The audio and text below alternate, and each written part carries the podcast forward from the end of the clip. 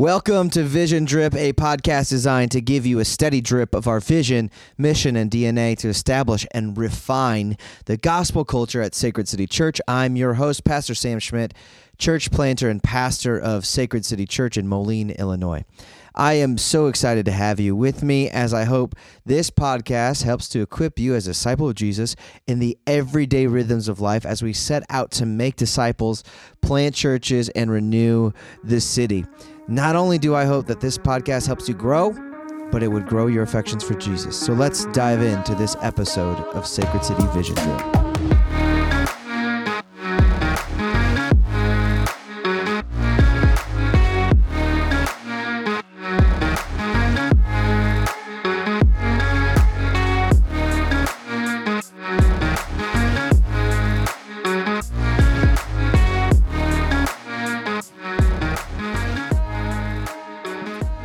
Okay, this is take two because apparently the podcast I got uploaded got cut short on some platforms and it appears as if the file has been corrupted. So here I am, hopefully with new and improved take on the um, after school Satan Club.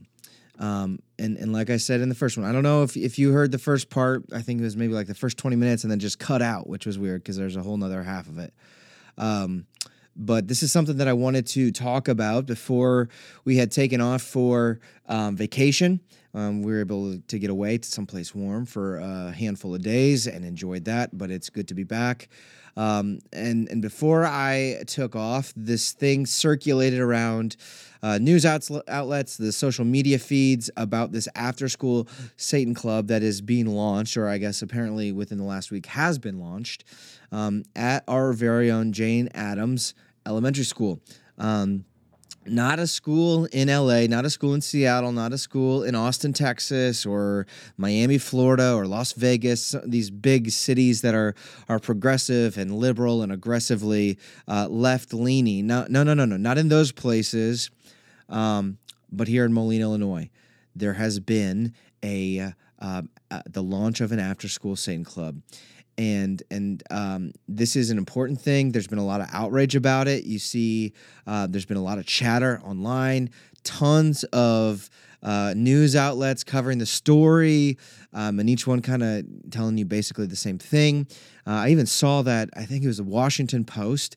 It was something that was circulating the internet so thoroughly um, that they they brought out the fact checkers. You know, like Snopes.com used to be one of those things that they would verify um, if it's a true story or not, because a lot of times these headlines are sensationalized and more and more those sensational headlines are not just uh, satire it's not just shock it's actually real stuff which happened to be um, the case with this after school satan club. And so um, parents uh, many of them whether uh, Christian parents uh, or or nominal and sort of have a, a, sort of morality bone in their body enough to know that okay association with something with the label of Satan um, you know that that that's probably not a, a good thing. That's not a, a wholesome, uh, God honoring thing if they have that inclination to think that far. Um, and so there's been a lot of shock and anger and outrage that something so explicitly evil could infiltrate uh, the public school system. And uh, on the other side of that, you have some people that are kind of playing it off like it's not that big of a deal. Um, come on, guys, you know, there there's rules. They they're able to do this. You know, let's just not get all out of sorts about it. And and I think that both responses um, show a great deal of naivete. Um, to, brush it off and be like, ah, it's not that big of a deal. I think that there's some naivety there. Um, and, and, for those that are shocked that something so evil could infiltrate the public school system, I, I, I um, I don't. Maybe, maybe you've been missing a lot of what's been going on for the last twenty years in the public schools, the government schools. Um, and so I think that both of those responses are not great responses. Um, because if you look at, at, at what's transpired in the last decade, two decades, three decades, I mean, you go back quite a ways actually. Um, to see the progression of this. And you look at this with any bit of sobriety, um, what's been going on in these government schools, this should not shock you. Um, this this should not be like working you over, and I can't believe it. You, you shouldn't be shocked by this at all. In fact, um, what you should be shocked by is that it took this long for this thing to catch up with us. Um, I'm kind of surprised that it didn't happen sooner um, with the introduction of of this after school Satan club. And so what's what's been going on here? Let me let me cover um, some of the facts. What I want to do is share a little bit of the facts of what's going on and, and kind of present the story if you haven't caught up or you haven't heard about it. Tell you what's been going on. Um, and then I want to help us think through the situation from a biblical perspective. And and what I think that this does is opens up a larger conversation, um, not about necessarily the after school Satan club, which hopefully you look at that and say, okay, that's just a bad idea. That's that's not going to be um, if you're a Christian parent with kids in in the, the school system that you would uh, permit your kid to be a part of. Um, but I do want to start inviting us into this conversation uh, of of what does this show us about the public school system? What does it show us? You know, and and I know that this is a topic that's going to be sensitive because uh, there are many parents, uh, families that are are sending their kids to public school. Um, there are we've got teachers and we've got um, we've got administrators and, and faculty um, in in within our church that are plugged into the public school. And so I, I realize that this is a sensitive thing. I know eh, whenever you start talking about public school, um, everybody has a sort of personal um, vested interest in the conversation. So I want to come at this, um, not be condescending, not be not be uh, condemning, but but rather just op- sh- shine a light on something and talk through this from a biblical perspective. And I think to have this conversation, um, we have to understand that um, not all of us are coming into this conversation with the ability to carry a biblical worldview. We might know things about the Bible, we might be familiar with the Bible, but there's a difference between Bible familiarity and a biblical worldview. Biblical worldview encompasses everything, understands, seeks to understand how the Bible informs every square inch of our existence under the sun. Um, and, and the Bible doesn't just tell us about salvation, about how to get saved and how to get to heaven and, and talk about different theological talking points. Um, that, that that's a narrow scope of what the scriptures offer us, though it is an important scope. Uh, the Bible tr- transcends all of those things, gets into the social dynamics, relational dynamics through the household codes. We saw this when we were preaching through Ephesians. And husbands, husbands, um, lead. Husbands, love your wives as, as Christ loved the church. Lead her wives submit to your husbands. You see parents um, specifically fathers don't provoke your children to anger but bring them up in the fear and admonition or the, the paideia which is the knowledge the understanding of the lord. Children obey your parents. It'll go well for you. This is a, the first command with the promise right? Uh, slaves and, and, and masters. There, there's all of these household co- codes that work themselves out in the social dynamics. Um, which you get into parenting one of the big things that it talks about uh, if you go back to deuteronomy and, and the, the Proverbs and Psalms um, talks about educating our children. It's, it's um, there is no book of education. It's something that's collectively um, picked up throughout the whole canon of Scripture. Um, in New Testament, the command for parents, fathers, to bring up your children in the fear and admonition of the Lord, the instruction of the Lord, not just teaching them catechism questions, not just teaching them um, about uh, you know some Scripture memory or, or to church on Sunday and, and, and doing Bible quiz stuff, but helping them understand how the Scriptures, how the Lordship of Jesus impacts every piece of life. So you go from the the, the social to the uh, relational to the political. How does government and the church interact together? How does the lordship of Jesus, when when um, Paul says in, in, Colossians that Jesus is preeminent, that he's above all things, that that everything else is subjected to him. Um, how do we work that out from a political standpoint? How do we think about government? Um, what what is our interaction with government as Christians? We get into uh, ec- uh, the economics. Um, how should we manage our money? Money? How how do we think about the economy um, and setting up a just system that enables uh, the most amount of flourishing um, with what we have available at our fingertips? Um, it gets into um, let's see what else where, where else can we go with this biblical worldview uh, obviously the religious sector of, of worship and and morality and character and virtue things of that nature um, it, it's all encompassing here, this biblical worldview. So, as we enter in this conversation about education and talking about public schools and what's going on with the after school Satan Club, we, we may have to check our presuppositions here a little bit. Uh, we may have to, to ask this question Am I thinking about this biblically, or is this something that I've just adopted that I thought is the the biblical way of thinking, and maybe maybe it's out of line with the scriptures.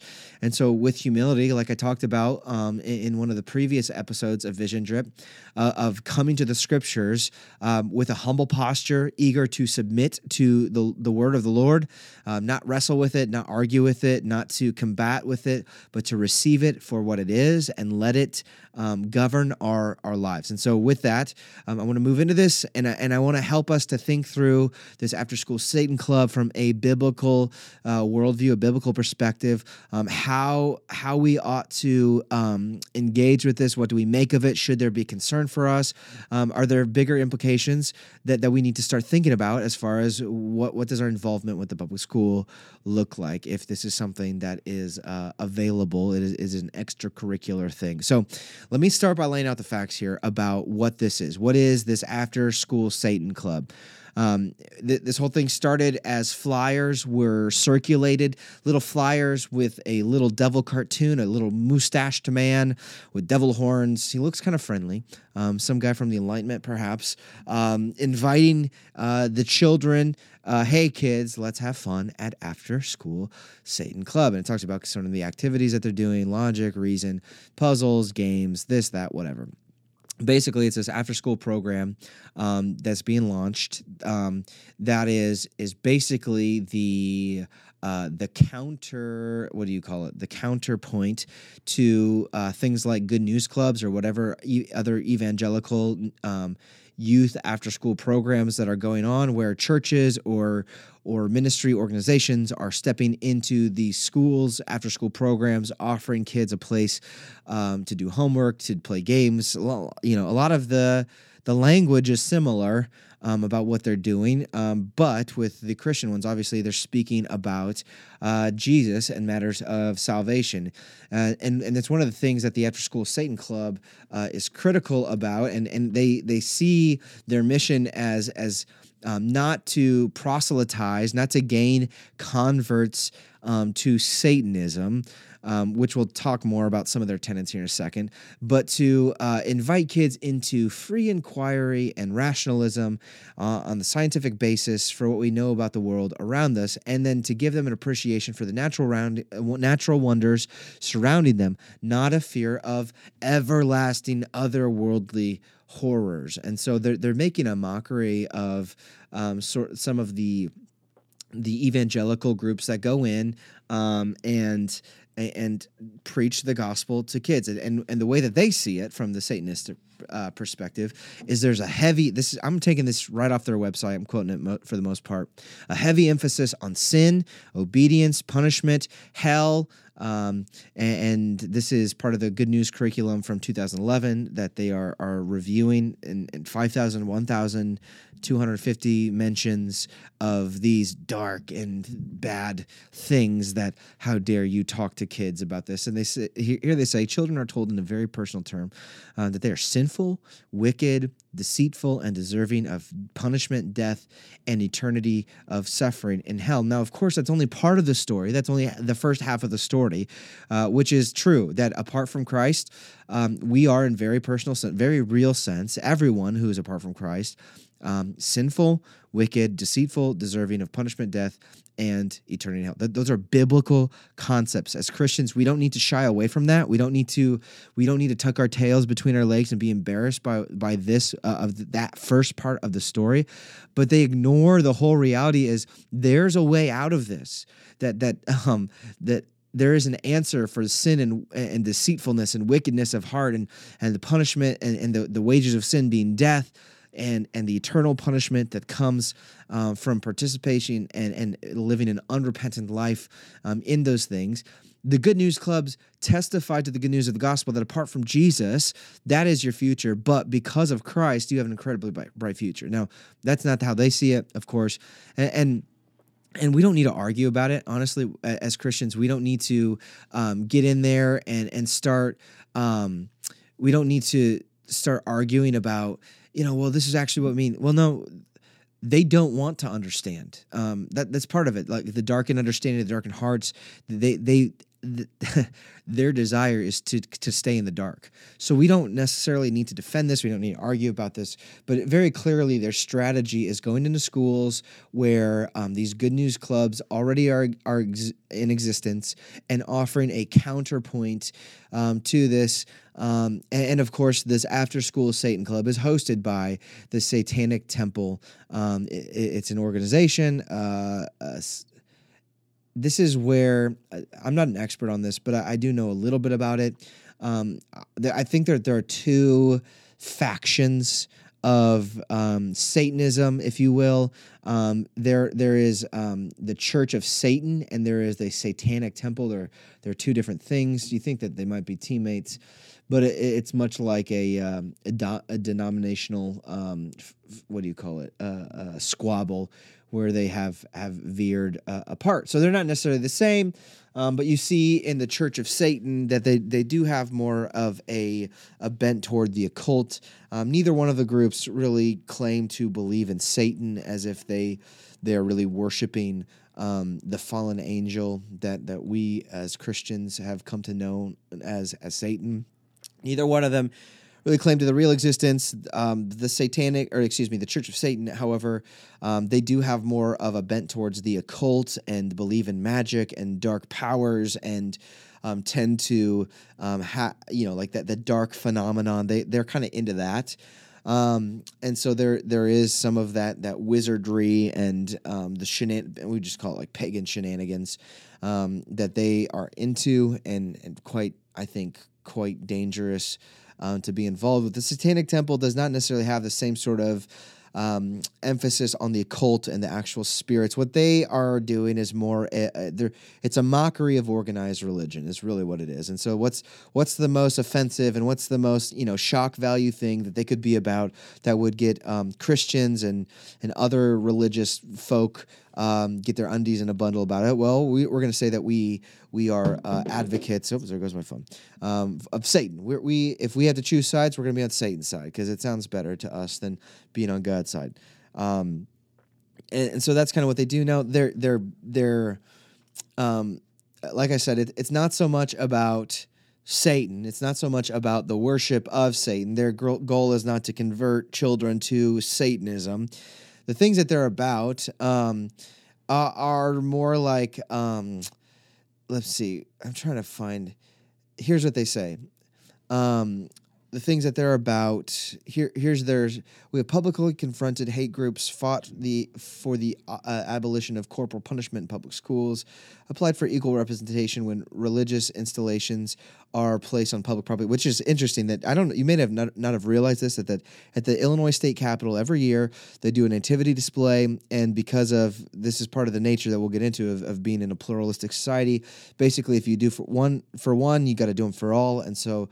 Um, there are all other kinds of displays in the Capitol over the holidays um, that represent different religious views. And in the Illinois State Capitol, I don't know if you saw this, but there is a um, there is a statue um, that's that's hosted by the Satanic Temple. That is um, oh, what's the name of the? I can't think of the the um, the demonic god, the the the goat god of I don't know what it is. Um, Be- I'm drawing a blank here. Anyway, this this goat, god, demon, uh, is Demon's displayed in a wrapped in swaddling clothing, laying a manger, much like our Lord and Savior Jesus uh, and they're just making a mockery of it. And so even here in Illinois, in the um, in, in, the state building, there was a demonstration. There there's this um, public installation, religious installation placed here. Uh, so let me go on. They provide religious exemption and legal protection against laws uh, that unscientifically. So okay, here they're making a jab at um, pro-life, unscientifically restrict women's reproductive autonomy, uh, uh, anatomy uh, no autonomy. Both are related. Um, exposed, harmful, pseudoscientific practitioners in the mental health care. They're probably taking a jab at um, Christians, um, Orthodox Christians, calling um, people with same-sex attraction to um, to live faithfully to Jesus and abstain from sexual immorality, specifically in the homosexual homosexual vein. Um, and and you know, go back into calling people to that kind of obedience and and lumped into that is conversion therapy.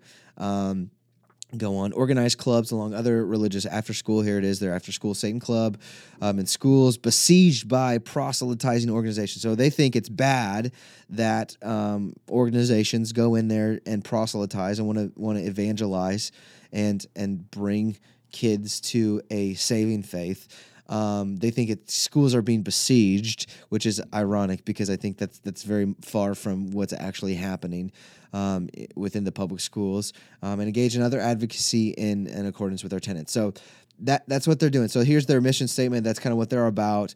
Um, but they have these seven fundamental um, tenets that that say, "Hey, we're aligned. This is what we're about." Um, actually, let me let me. I'll, press pause on that because I'll come. I'll circle back around. Um, as these after school Satan clubs, what they're offering um, for uh, these kids is, is a place to come in, um, to play games, to um, to to think about things uh, from a a secular perspective. Um, they, they uphold reason and logic, and they talk about scientists or t- being scientific um, and and all this stuff. Um, and and so that's what they're doing with these after school um, school clubs. And, and one of the big questions you hear about this, and uh, you know people are, are, a bit flabbergasted: is can they do this? Is this legal? Is it legal for something that that aligns themselves, even if just in the title of their their club, with Satan? Is it a, a is it okay for them to do that? And yes, it is. It is okay because of how our system is set up, living in a pluralistic society, meaning that that uh, more and more our society thinks that all um, all claims of truth are are some in some ways equally true. Um, that you cannot be biased. It's, it's wrong to give preference to what is true and what is good and what is beautiful. And so you have to make uh, concessions for everything else. You open up uh, for you know for a Christian club to get in the schools and to do an after thing after school thing. Um, if you do that for them, you got to do it for everybody, for for um, the Muslims, for the Buddhists, for even the Satan clubs. And so, yes, this is something that um, schools that that is legal. So you can call the the police office all you want. They can't do anything about it. Um, you can call your administrator all you want and say, "Hey, we don't like this." There's nothing they can do about it. Their hands are tied, which to me points to a deeper problem with the school system, because the school, if we're talking about educating um, and and all all the whole scope of what it means to educate, um, one of the things that education is for is to teach kids what is true and beautiful and good. Really, education is not about filling kids' minds up with information. It's teaching them what to love. It's about the loves and and schools get their hands tied because they cannot make a definitive statement about this being better than that because if you do that it's going to offend this party and then you, you got to play fairly for everybody. And so this to me it exposes a big exposes a big problem that that uh, government schools have that they can't put their foot down and say this is true, this is right, this is good, and you can see this also surfacing in a lot of this transgenderism stuff that's going on in school. So uh, it used to be back in the day where. Um, well, there, like eating disorders were a big thing when I was uh, in high school. You know, what is it, twenty some years ago? Um, about you know like a girl, skinny girl comes into class. Um, her teacher, she she can see that uh, this this young lady is eh, doing things that that are hurting her body. She's not eating. She's you know she's bulimic or she's got some sort of eating disorder that that is affecting her performance in the classroom and her overall health. Her teacher says to her, "What's going on? What what are you doing?" She opens up.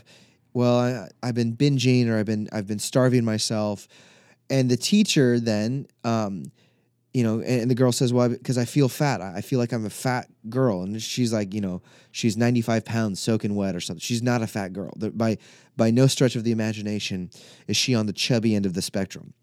A teacher at that point could say with reason and logic no that's not true we're going to take you to the guidance counselor. We're going to get you some help.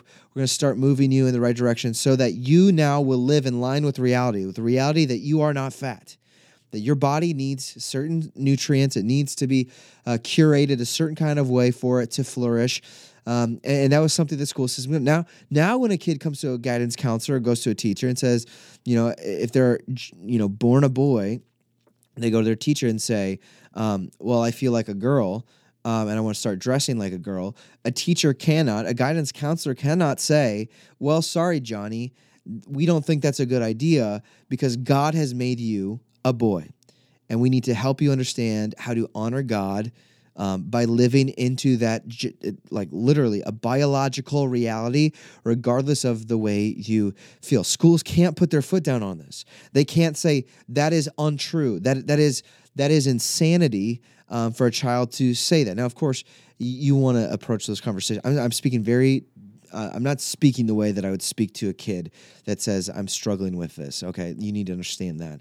Um, and so I'm not coming in guns blazing, but but there has to be the adult, the power, uh, the, the authority figure needs to be able to stand and say, This is true, this is right, this is good.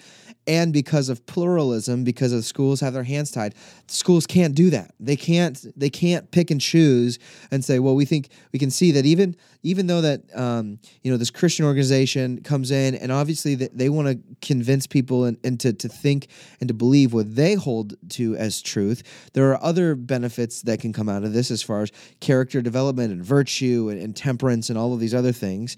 And, and instead of where a, a, satanic club comes in and and they would claim, oh, we're doing the same things, uh, but but they're they're detached from any kind of morality. That's the the irony of this thing is that these satanic clubs uh, are detached from any kind of standard of morality, um, of of good and and what's right and what's virtuous. They have no standard for that, and so basically, um, it, they're like Jello. You can't really nail them down, and and they say this and then do that, and and, and I'll I'll point out some of the irony of this here in a second here, um, but but that's that's basically what we got going on. Um, schools have their hands tied, um, which is problematic. They can't stand for what is true and good and beautiful. They have to allow other organizations. They can't be, you know, can't can't have this preferential treatment. And, and I think that is is a concerning thing. That that if you're sending your kids to a school, you, you want them the school. You want to be able to trust that the school has the authority um, and also just the the uh, morality to say what is good and what is not good, and to advocate for that which is good, and to push aside that which is is not good.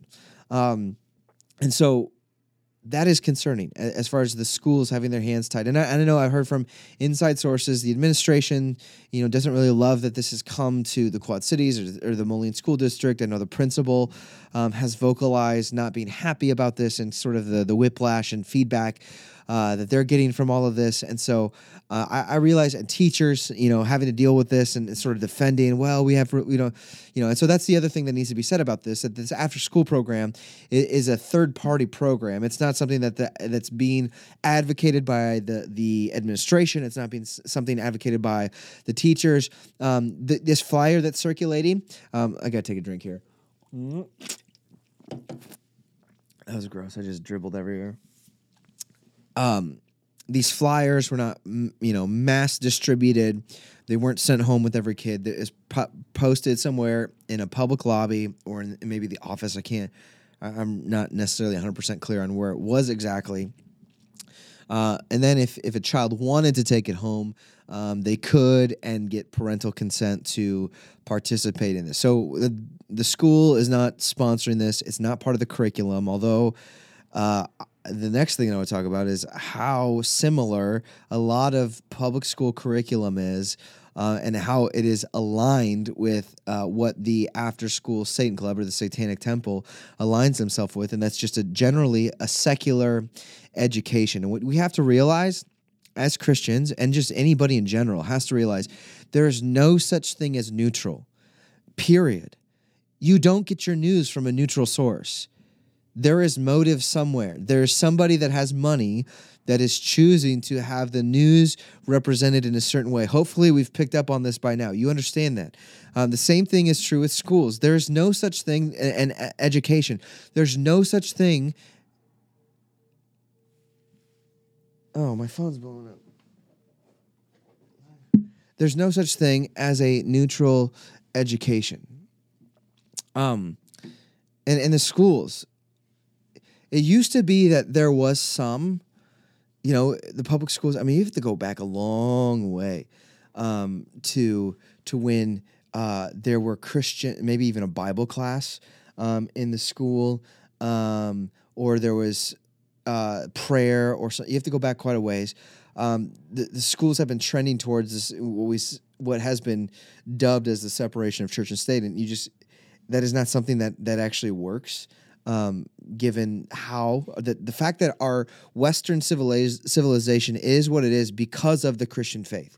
And I think that's something that, that is being glossed over in the history books, something that has been overlooked, something that's getting downplayed a lot. That that this this what we have set up in the Western world. Um, it just sort of magically happened, and we can say that it didn't happen without any help from um, from the Bible, from Jesus, anything like that. that. That's just that's totally un, untrue. Um, and so what what's been going on over the the past few decades is this this uh, syncretism that's happening with um, clearly secular um, or in other words, like anti God, or, or, there's this sense where God has been detached from, or Christ has been detached from the education um, system, the education uh, progression, the education curriculum. There's been this this overall divorce that's happened, and what's what's happened is it is not it's not that it's replaced with something neutral. It's something that's re- it's being replaced by something pagan. It's a secular education, any education that is detached from Christ, who um, in him all things move and live and have their being. Um, the Christ who holds all things together, that was before all things, that made all things, that sustains all things. Any kind of education that is devoid of that Christ is a partial and, and um, incomplete education.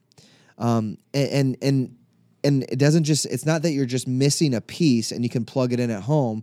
It's a totally com- completely different um, sort of system of education that is godless and is not helpful for discipleship of our children. And, and that's what we have to look at education as. And what i what i hope to start communicating through these podcasts and and sort of the vision that i have um, not just me, but I think this this is Paul's multi generational vision that we talked about in, in, Ephesians chapter three, I believe, when he talks about um, that the glory of Christ it would be in the church through all all generations forever and ever.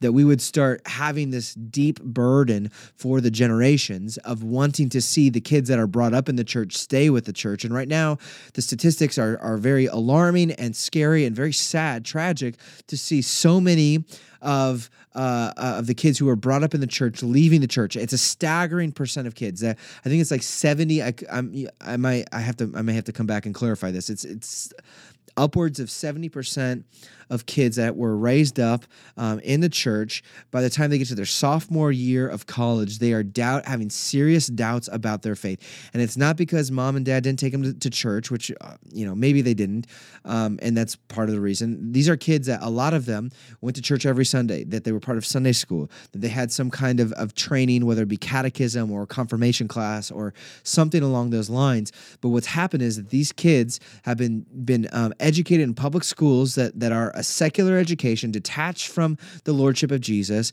and and, and all of these secular and liberal ideologies get get sort of cr- like crammed into their education. This wokeism um, gets injected into where they they get overexposed and oversaturated with those unbiblical ideas, and they think that those are more true than what the Bible has to say.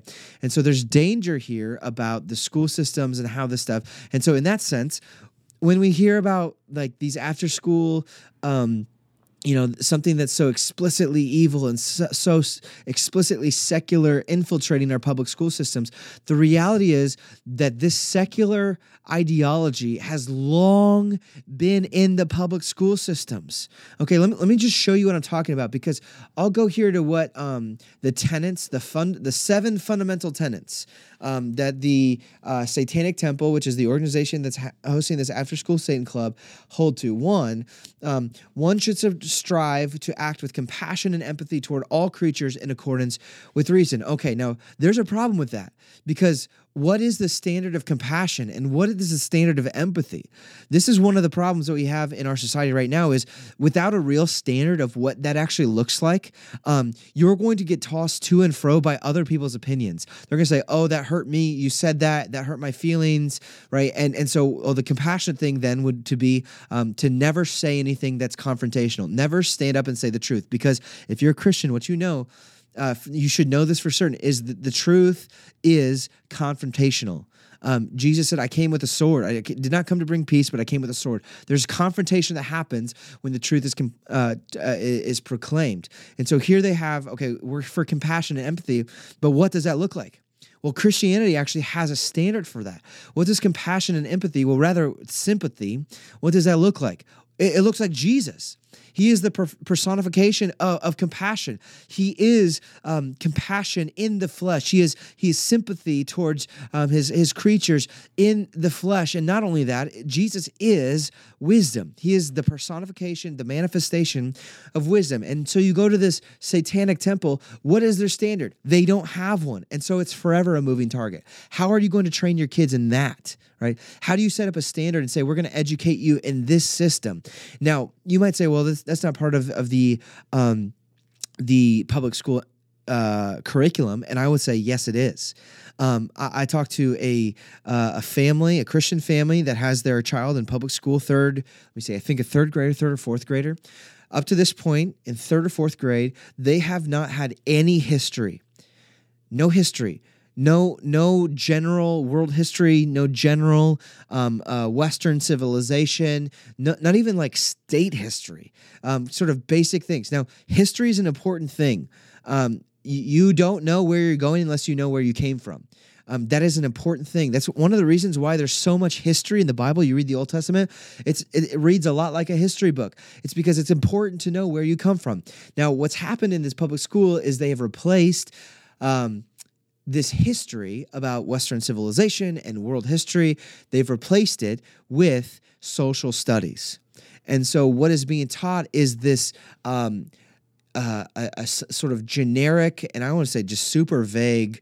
Um, in, in the social sciences tenets that they need to to to be about that you need to be um, to, to be empathetic that you need to be compassionate um, that you need to be inclusive uh, there was one other thing that you need to um, inclusive, compassionate. Oh, I can't. It's not coming to me right now. But you kind of see, you can see these things here. Now, again, they're not attached to Christ. Um, those things detached from Jesus don't make sense. There's no standard. There's no objective reality of what these things actually look like. And so it's forever a moving target. And then, because it's a mover, moving target, what is that? That's sort of fodder for the fire uh, uh of this wokeism, this liberal, left leaning curriculum that's basically pumping kids up to move towards more of a Marxist and, and socialistic ideology, which are dangerous and anti Christian. They're anti God. God. They, they aren't just, you know, another option. You can't. It, it, Christianity and socialism, Christianity and Marxism are, are, are not, they, they cannot cohabitate um, because they stand for two very different things um, at, at, the core centrality. And so here we see this fundamental, the first fundamental tenet of, of Satanism, uh, of this secular education, is already creeped into the school system. It's been there, and more and more you see that it's surfacing here with um, a, a lot of this woke uh, curriculum that's just being pushed down um, the the throats of kids. And they, and and unless you know as a parent, unless you talk to a teacher and know the curriculum in and out, a kid's not going to be able to tell you uh, what what they're hearing in uh, in their classroom um, because you you bring a kid home from school and say, "Hey, what'd you learn today?" "Oh, I don't know. I can't remember. I you know I forgot." They're not going to be able to tell you that. As a parent, you have to be able to go back, and if they're in the public school for sure, and this is becoming more and more crucial, that that you, if you want your kid, if, if public school is the only option that you have, and you want your kid um, to be raised in the church and, and grow up and still love Jesus by the come by the time they end their secondary school or go to college, you have to be able to backfill and to correct what is being taught in the schools. It's absolutely necessary necessary. That you cannot rely on your teachers or the curriculum uh, to do that for you. And so it, it requires a great deal of extra work of unteaching and reteaching um, your kids how to think from a biblical perspective um, about these things like compassion and empathy and diversity and inclusion. That was the other one, diversity. Um, uh, otherwise, it they're just set up uh, to to be swept away by the cultural trends. The second tenet they say is struggle for justice is an ongoing and necessary pursuit that should prevail over laws and institutions. Basically, they're they're saying um, in some ways they're anarchists. That if we think, and again, they have no standard of justice. They have no like where do they get it from? Where where do right and wrong come from? They have nothing that uh, that that they say this is the foundation. This is what we build our ideals on. They don't have that. They're, they're they're without a foundation. And so again very subjective. And then basically they're saying the struggle for ju- for justice which is subjective um, it we have permission then to to become anarchists to prevail over laws and institutions. If, if we don't like it we can turn over the tables. Um, which is is chaos. That that that will bring upon a society chaos and will bring to it the destruction of of that. Um, uh, of that that that's that institution or uh, the society. Number three, tenant number three, one's body um, is inviolable is that the right word? Subject to one one's own will alone. So they're saying here it is what's the anthem? My body my choice right? Who's saying that? People who want to abort babies right? That that's the left leaning um, pro-abortion um, and, and you want to talk about pagan worship there there is no better representation of pagan worship uh, uh, than to sacrifice your children, and that's what abortion is, and that's what they're saying here. That we're cool if you want to kill your unborn baby, we're cool with it. Now the irony of this, which just makes me want to run my head into a wall, is that the um, the Satanic Temple has come out with a public pr- position that everybody should get vaccinated, regardless of your medical history or if you've you've had natural um, immunization. That whether it means you've been exposed to COVID or had COVID, um, and you have naturally recovered. Everybody needs to be vaccinated. So they're making so right here they're defeating their own tenant, which shows you the absurdity of this. That they cannot even hold their own tenants. Um, and so it's subject to my own body. Well, they say, nope, you need to go get vaccinated because we say so, because we think it's a public matter of public uh, health issue. And then they claim science and say, okay, well, listen, guys, if you're going to claim science, we need to, to work through some science because there's a lot of science here that, that's proving that vaccines are not everything that they're cracked up to be.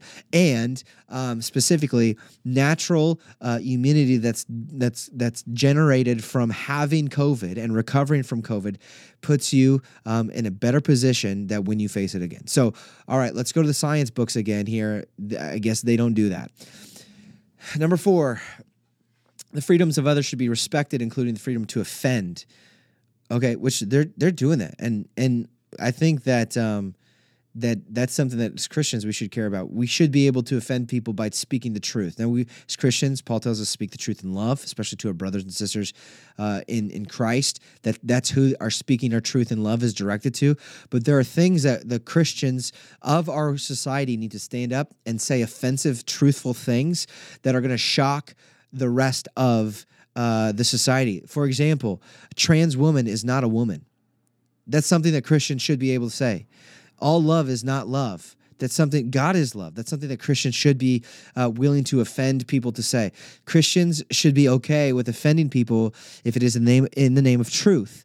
Um, and and by God's grace, we have the freedom, whether the, the government allows us to do that, whether we have freedom of speech or not, which we're thankful for freedom of speech. But Jesus, uh, in his lordship, gives us not just the freedom to, but commands us to be offensive when we're speaking about the truth. And so when uh, the, the tenant continues to willfully and unjustly encroach upon the freedoms of one another is to, to forego uh, one's own, which when it comes to Christianity and talking about religious liberties, there, there are some things um, that, that, you know, if we want to be able to participate in um, in, the way that we want to organize in, in life and worship, that we're going to have to kind of um, be okay with that being uh, uh, plausible for other, and that and then that's why uh, we're in a pluralistic society, making exceptions, making uh, concessions for everybody uh, to do their own thing, and that's why we've got a lot of this stuff going on. Um, but for Christians, one of our hopes, like it's not wrong for us to hope for a Christendom uh, for a society that is swept up into the gospel, that is bought into the lordship of Jesus Christ, that takes the Bible seriously and doesn't go with the woke culture and, and try to show how in with it that we can be and sort of adopting um, the the wicked ideologies of the culture. Um, so we we we we're gonna have to you know that's something that Christians can can probably get on board with with this tenant here. Um, but at the same time, we can hope for Christendom. Uh, that's number four. Number five, belief should conform to one's best scientific understanding of the world. So here, um, listen, science can only tell you what's there. Uh, it, it can only give you quantifiable information. Um, it, it cannot tell you about love. It cannot tell you about morality science is limited in its scope. And here they want to take science and make it this generally uh, applied thing that governs all of life. It can't, it's not designed to do that. Um, and so they they make basically science, which again they they say this, but they're they're hypocrites. Um, the one's best scientific understanding of the world should take uh, one should take care never to distort scientific facts facts to fit into one's beliefs which is what they're doing, um, especially when it comes to COVID. Um, and so, what kind of tenant is that? These are again. It's not a matter of of um, whether you have some sort of ideology, whether you have some sort of um, framework uh, for fundamental truth, um, but but what is it that is fundamental truth? And, and they're choosing to hang their hat on the limited scope of science. Now, I'm not anti-science. Science is great. I love biology. You you can find me all day. One of my favorite shows is The Riot and the Dance. I love uh, scientific discovery and and and biology and all of those things. I'm into that. And as Christians, we ought to be into that too, because just as God communicates um, through His words, he, he, communicates through creation, which is His spoken word. He He spoke and it became. Um, and so we can learn from that. We're not Christians are not anti-science, but but that's kind of the the caricature that the scientific uh, the Satanic Club is is proposing that science that Christians are anti-science, just simply untrue um, and pretty careless. Um, their sixth tenet people are fallible. If one makes a mistake, one should do its best to rectify and resolve any harm that might have been caused. Yes, Christians can do that, can agree with this. People are fallible. Um, I am fallible. There, there's a chance that I may have misspoke here in this podcast, and there's a chance that I misspoke, misspoke, misspoke, misspoke. Uh, I can't even say that word right. I'm infallible in that sense. We all do it. We're all fallible. We're, we're not denying that. But we will say, as Christians, the Word of God is infallible. The Word of God is absolute truth. The Word of God is, is the final arbiter on all matters. Um, and when it comes to making a mistake, that if I misrepresent the t- truth, if I if I live out of line of God's word, then yes, I will make mistakes. We call that sin. That's a biblical category. It's not a not a big scary thing that Christians need to be uh, avoiding that word. Um, and and there's an antidote for that. It's called repentance. It's a turning away from. Um, and part of re- uh, repentance might be uh, making restitutions. It might be making things right. For example, Zacchaeus, the tax collector, um, he was sinning against. He was taking advantage of his fellow uh, Israelites, uh, his Hebrews, taking extra money um, on behalf of the government, pocketed himself. And, and Jesus comes, he forgives him, uh, and and he experiences the grace of Jesus. And Zacchaeus uh, repents, he turns from his sin, and Jesus says, "Hey, here's what you, you got to do now. You, you, need to go back and, and and give. I think was it fourfold or sevenfold what you've taken. And so he does. He, he makes um, those rectifications to right the wrongs that he did. There is a category for that in the Christian faith. That's something that we, we would agree with. And then number seven, every tenet is, is a guiding principle designed to inspire nobility in action and in thought. So here, there's almost a claim for virtue of, sor- of sorts, nobility and action and thought. Um, they're, they're, what they hope to espouse is this continuity between what we profess, between orthodoxy, orthopraxy, again, Christianity. We ought to be about this that that there should be some congruency between uh, what we what we think and say and what we do. Um, and in there there is nobility there is virtue there is character and and here they espouse the spirit of compassion wisdom and justice should always prevail over the written or spoken word. And here again this is something that christians should um, take offense to and, and, disagree with is that the spoken word um, and, and, the written word, the spoken word being Christ, the, the word made flesh, um, and, and the written word of the scriptures is what tells us what compassion, wisdom, and justice ought uh, actually is, what it is objectively, not in some sort of subjective way. And so you go through these seven tenets, um, and, and, what you should see is that this is already in the school system. Um, th- this is this is something that um, this is something that that has long been um, part of the curriculum. And, and it's not dressed up in the satanic you know language. But listen this is what you have to understand is is um secular education is is like an offshoot of satanic education. Um, I, I don't think that that any teacher, any anybody is really advocating for uh, the worship of Satan. Um, I'm giving them maybe the benefit of the doubt. I don't think the public school is advocating for Satanism and wanting to, but that that's the reality of what's going on. Is with our curriculum, um, with with the things that are being taught um, in the school, it, it's it's not coming from a Christian perspective, and, and it's not neutral. There's no such thing as neutral.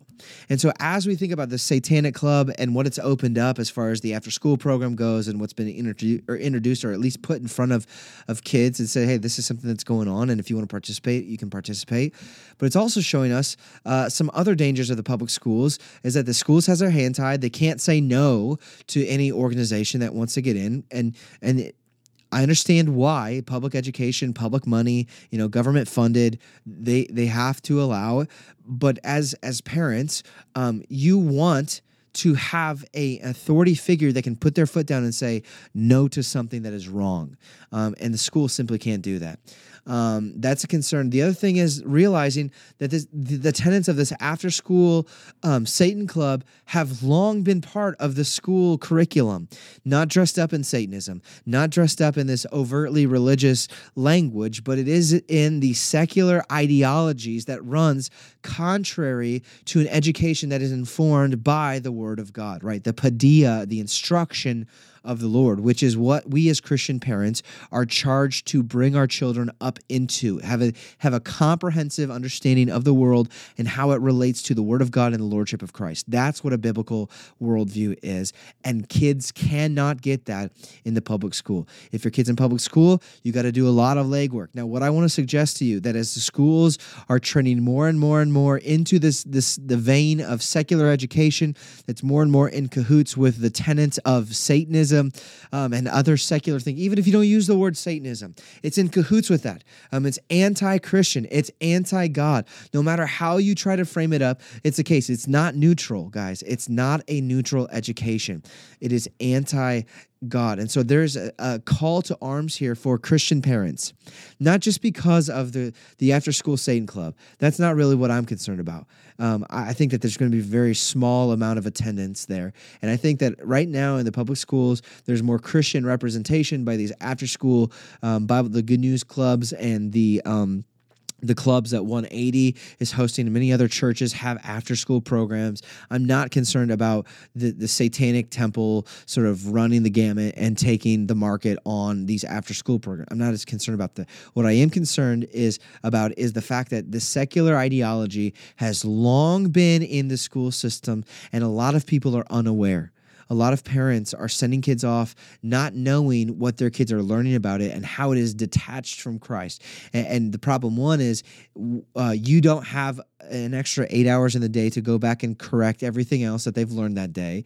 Um, you don't know for sure what's being taught in the curriculum in the cl- classroom. And again, like even think of this: you go through the parking lot of a public school, uh, a public school, uh, government school, and you look at the bumper stickers that are represented. You're going to see all kinds of woke uh, liberally sort of stuff represented on those bumper stickers of your teachers that are behind it. And I know that there are Christians in the school system. I know that there are Christian administrators, but they are not the majority.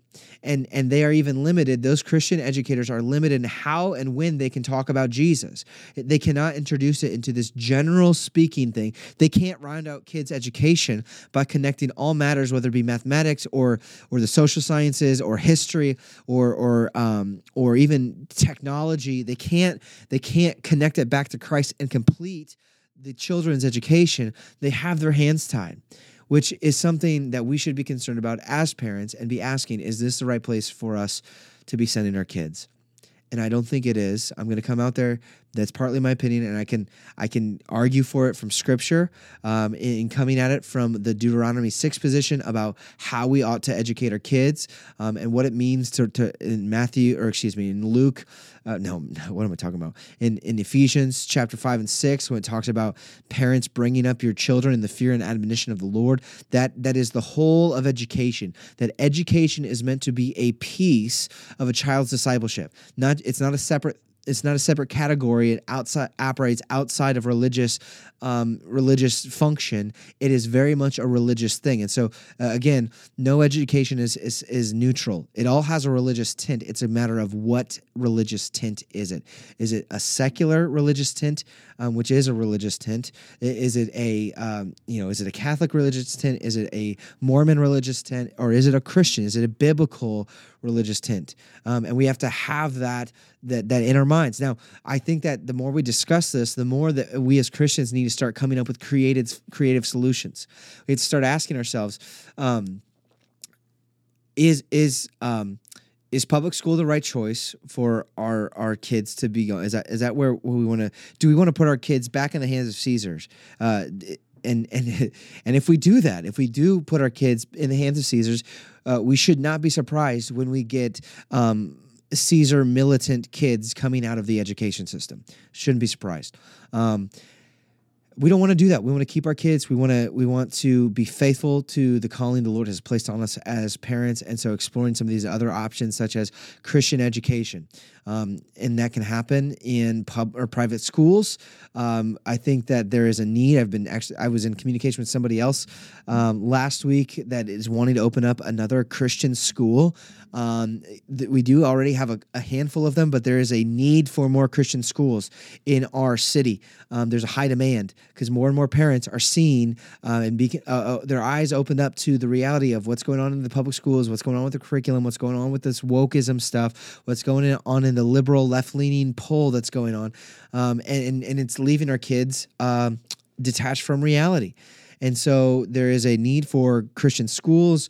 Um, that that's what we currently do. That's not the only option for christian education. Another very good option and, and i i think that it, it might be if you can do it if you can swing it it might be the best option is to homeschool that way you know exactly what your kids are being taught.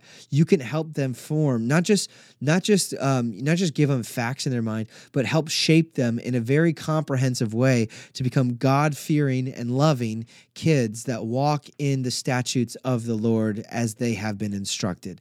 And so more and more i think that we especially as a church that has a lot of um, parents young families at the demographic at the age demographic now where we're thinking about what are we going to do in the next school year whether kids are starting to go to kindergarten or preschool or into first grade and what they're going to do. Um, I think this is a, a, very important conversation to be having that um, that matters. It matters a heck of a lot and, and I, I care deeply about this. This is something that I'm, I'm going to be talking about more, and I want to provide more and more opportunities to have this discussion. And so, if you have questions about this, um, if you're looking for resources, if you're looking um, to, to, to gain a better understanding of what it means to have a, a biblical worldview and help help our children develop a biblical, biblical worldview for themselves, um, I, I, want to lean into this. And I think that this this whole after school Satan Club has really um, kickstarted this discussion um, in and, and said, hey, what's going on in the public schools?